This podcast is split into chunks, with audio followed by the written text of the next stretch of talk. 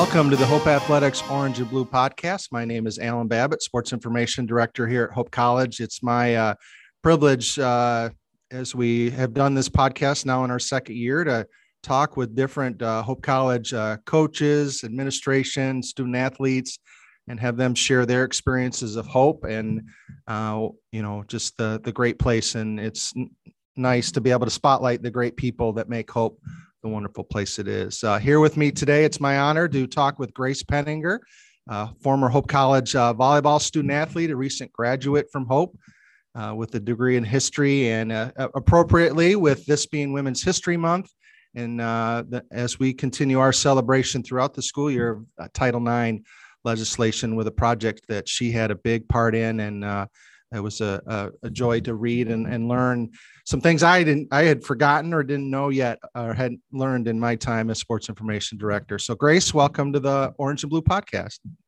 Hi, thank you so much for having me. Well, let's first to get uh, to know you a little bit uh, before we get into talk about your wonderful project. Grace, uh, from uh, Mount Vernon, Iowa, to Hope College. How does one from Iowa find Hope College? Yeah. So um, my family um, actually vacationed up in Arcadia, Michigan for my whole life. And I knew that I wanted to come somewhere in Michigan. I knew I wanted to go somewhere small, somewhere um, that felt like a home. And Hope was absolutely that place for me. So, yeah. With uh, with volleyball, obviously was your your sport of, of choice. Um, when did you first fall in love with the game? Yeah, I fell in love with the game when I was probably like 10 or 11 because my sister was kind of getting into it and she, uh, she would kind of play in the backyard with me, you know, trying to coach me in this in some way. I was horrible and i i just thought i just really wanted to get better so i could actually play volleyball with my sister and um so i like worked really really hard to like get to her level. She's was two uh two and a half years older than me um and so that's kind of where i fell in love with it and got super committed just to kind of keep up with my sister. What did you as you once you got up to her and did you get better are you better than her or did she uh or she still she are you still ended chasing? up not yeah she didn't stick it out. Um she quit i think middle of high school. Um by that point i was doing it for myself and i i just loved the sport. Um she uh went she's a photographer now so she was busy with that and um but that it became just one of the biggest parts of my life. I just I loved it so much and really wanted to continue it in college. Just um was just really important to me to like being who it was part of who I was. So yeah. I, am we're talking about her and I didn't ask her name. What's your sister's name? We should give her credit for being the inspiration. yeah, her name's Claire. Um, she uh, lives in North Carolina now with her husband Gio and her two two little um, children. Nice. Well, um, well, thank you. Thank her for inspiring you to play volleyball Hope. Uh, a defensive specialist. That position's a unique position because it's it's a tough one. You got to anticipate and react real fast to uh, yeah. someone trying to slam the ball down on the court. What did what gravitated you to that spot on the floor, and what have you what do you what did you enjoy about that challenge uh, of playing on the back row? Yeah, so I um am quite like small in stature.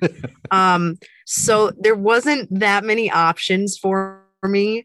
Um, I kind of I used to be a, like a setter in like middle school. I thought I was going to be the best setter in the whole world. Um, but then I stopped growing and I was like, I think I need to get good at uh, passing and digging. So that's what kind of kind of limited my options. But I I love it. I love defensive specialist. What, what did you learn to really enjoy about it and, and thrive on that challenge? Yeah, I, I felt like it was so empowering to like see a ball that looked super impossible get off the floor and think, yeah, I can think I can get that ball and then actually go for it. Um, and also, I mean, what I also love about it, we have a wonderful the girls above me and below me um, it, at Hope who are also defensive specialists um, just it's such a good community of people who like love each other so much. Um, and so they became like uh, Sasha Poland and Maggie Wehrmeyer, um, Gabby Vachon and Jenna Vanderlaan um, from kind of grades above me. Um, we just all became really great friends and became a great community that supported one another. So that was kind of uh, my uh, top like reasons for loving that position.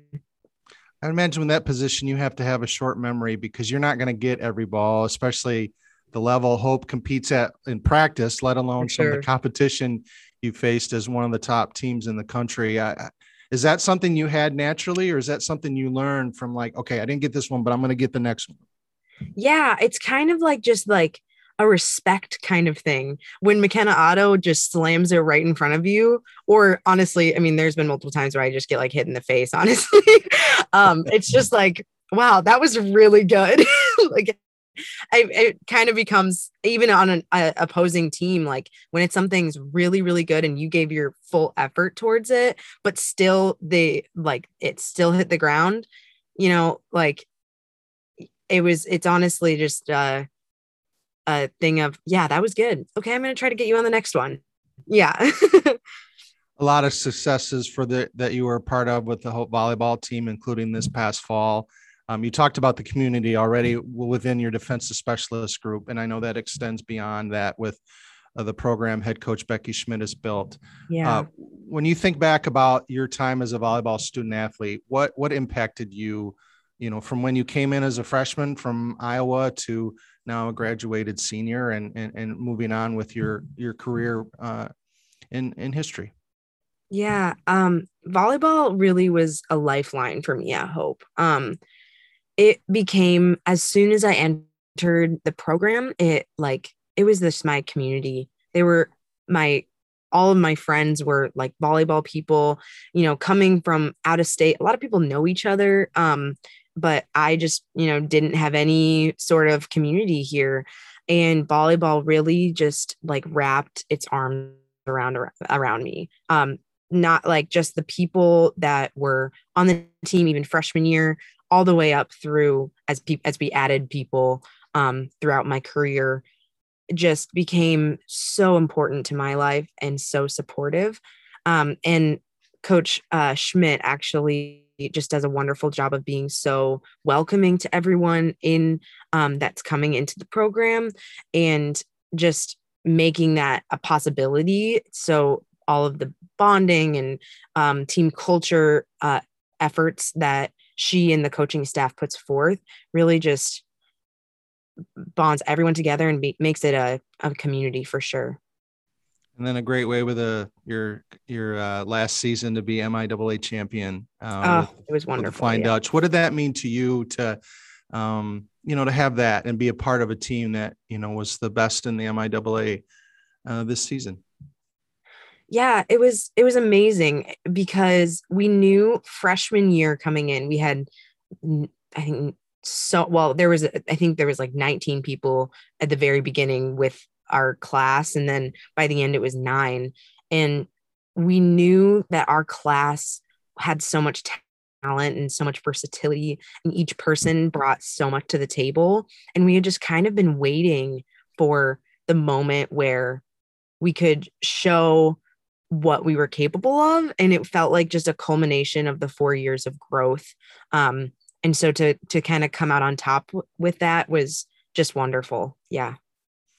You know part of and i hear this uh, from a lot of student athletes that i talk to one of the unique things with hope and the division three level in particular is that that opportunity to be able to compete at a high level uh, athletically but then be able to you know you're pursue other things academically or just part of the college experience here the uh, vast array of opportunities that are here at hope what, what did that mean to you to be able to balance where you could be a high level college athlete but then be able to you know if you want to participate in dance marathon for example or right. some of the things that you did just talk about that and what what that meant to you to kind of have that whereas just wasn't that 100% laser focus on athletics yeah, so I am a huge history nerd.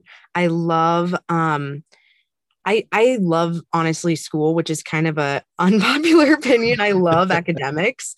Um and it's like just as volleyball is is super important to me and really big part of my life.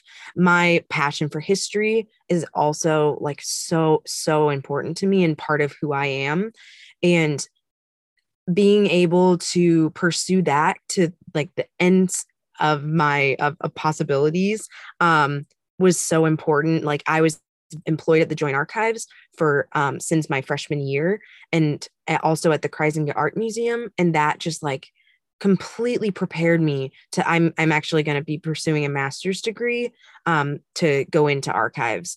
And it just prepared me so much it even to the i was just doing volleyball as much as imp- volleyball was important i would not be prepared for everything like academically that i'm wanting to pursue so being able to have the best of both worlds really um, with athletics and with academics was just amazing. I would not trade my like D3 experience for the world. I just would never make a different choice because I just enjoyed it so much.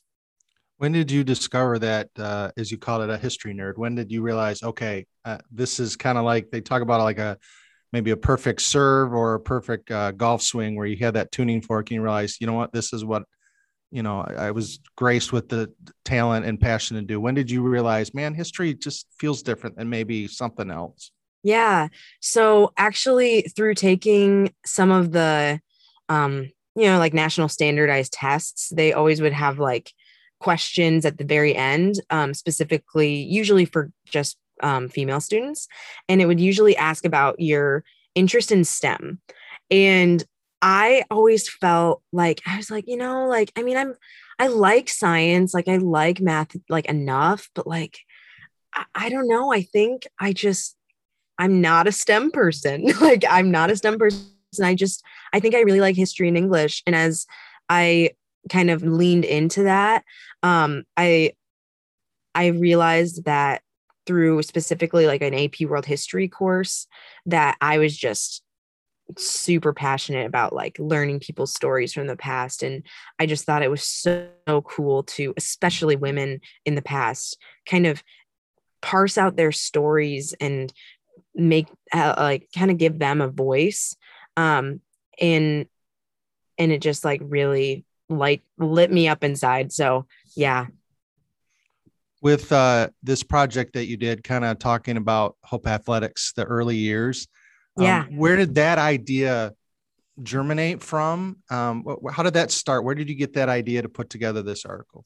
Yeah. So um, Jeff Reynolds at the Joint Archives, he's the director there. He um, actually came to me with this project um, because the uh, jacket that was left, uh, that was kind of like the centerpiece of the story. Um, there, it was a, a blue uh, uh Women's Athletic Association jacket from the early 1950s that was dropped off at the Holland Museum.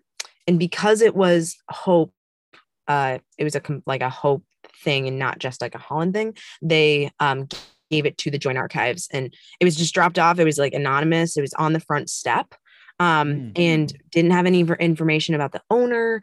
And he came, uh, Jeff came to me with this and said, you know, would do you think you would want to kind of research the WAA and kind of figure out like what some of these patches mean and what um like what kind of story you can find from this because there's a lot there um I was like I just immediately was like this is this is it. This is what I want to do. This is what I want to I want to find that story. I want to find um be able to kind of put you know a person into that jacket that we have now. Um and it was it was just super exciting for me and I really loved just jumping on it. Were you ever able to discover the owner of, of no, that jacket? No, still working on it. So we in the article it actually says like if you know anything about it, if you are the donor of this, please let me know because I just want to meet you. yeah. How long did that project take to put together before you published the article then? almost a full year um or school year um so i started on it in i think the beginning of my junior year and um so 20 late 2020 and then didn't come out until the spring of last year What uh what's the I'm sure there was a ton that you learned, but what what stood out to you? What was something like you just didn't know because you know that was obviously back in the 50s or 60s. Yeah. What, what, what's something that jumps out to you that you're you're So- going to take with you? I was super intrigued by the fact, um, first of all, that I don't know, the way that women's sports at that time was centered around social life, and that honestly, almost all of the women at Hope were part of the WAA, um, and just how important it was to women. And they would do these like intramural play days, sometimes with a different school. They would do it with Calvin. Um, and then there was also a MIAA, like anyone from the MIAA, uh, Women's Athletic Association, could come to these play days, um, and they would sing songs and do volleyball games and have tea, and it was a whole day event, and it was just this like really a wonderful day for them, and I and it's so different. I I didn't really realize it was so different than what I experienced as a hope athlete like as a hope athlete i was kind of and actually throughout my entire career as an athlete in general even growing up i was always you know just as much of a competitor as the boys at my school. Um and we we were i was i was like i was very blessed to um be taught as like that i was a competitor just as much. And as much as an important these women's play days and um, WAA intramurals were and like important to them, it was really like an uh, the reason that this was a thing at this time, at least for the organizers, was to create quote unquote the well-rounded college woman, um, and so it was a different purpose. I thought it would be like let's like let, let's play these sports. We're just as great as men as playing sports and all this stuff. Um, but it wasn't quite there yet. Um, and I guess I was just surprised that my experience was so different than these women's, but not any more important because these women wanted to had so much fun doing these things and this was their community um, and it was so important to them um, so i don't want to you know say that it was bad or anything like that because they it, this was their lifeline to them in their college career. And volleyball for me was my community and my uh, so it was just different. But i do i do um, think it was surprising to me how different women's sports experiences were because they weren't looked at as these competitors for the college or represent like a representation like almost like a a warrior for the college like men's sports was at the time and honestly kind of how uh, women's and men's sports are now but instead it was to create a well-rounded woman for them and and make them better even though um they could have they were representations of the college too so yeah i guess that's what really surprised me in that It's interesting that there's that that common tie in terms of community. Yeah, Um, yet sure. the the I'm trying to think of the right word, but obviously the I think you said it. The focus was different. You know, more as you said, well-rounded athlete, and the focus is a well-rounded athlete for all here. Yeah. But also there's that increased competitive side. Imagine to just grow an appreciation for that experience you've had now. oh my Um, gosh yes you know, with, without, as you said, not diminishing what they had before, because that's a community they had, but that that appreciation for what how it's grown. Yeah, I um and it really switched with Title IX specifically, this being Title IX's 100th year uh, or not 100th year, 50th is that what Yeah. we're, on? Obviously not 100th. Um Wish it was a hundred, but yes, just 50. yeah. Um Title IX really switched it because it became more important for them to be not just intramural athletics, but it became intercollegiate athletics. So they were added, to, so more sports were added to the MIAA and made that equal. Um, and it became more important to be representative of, you know, being warriors of hope.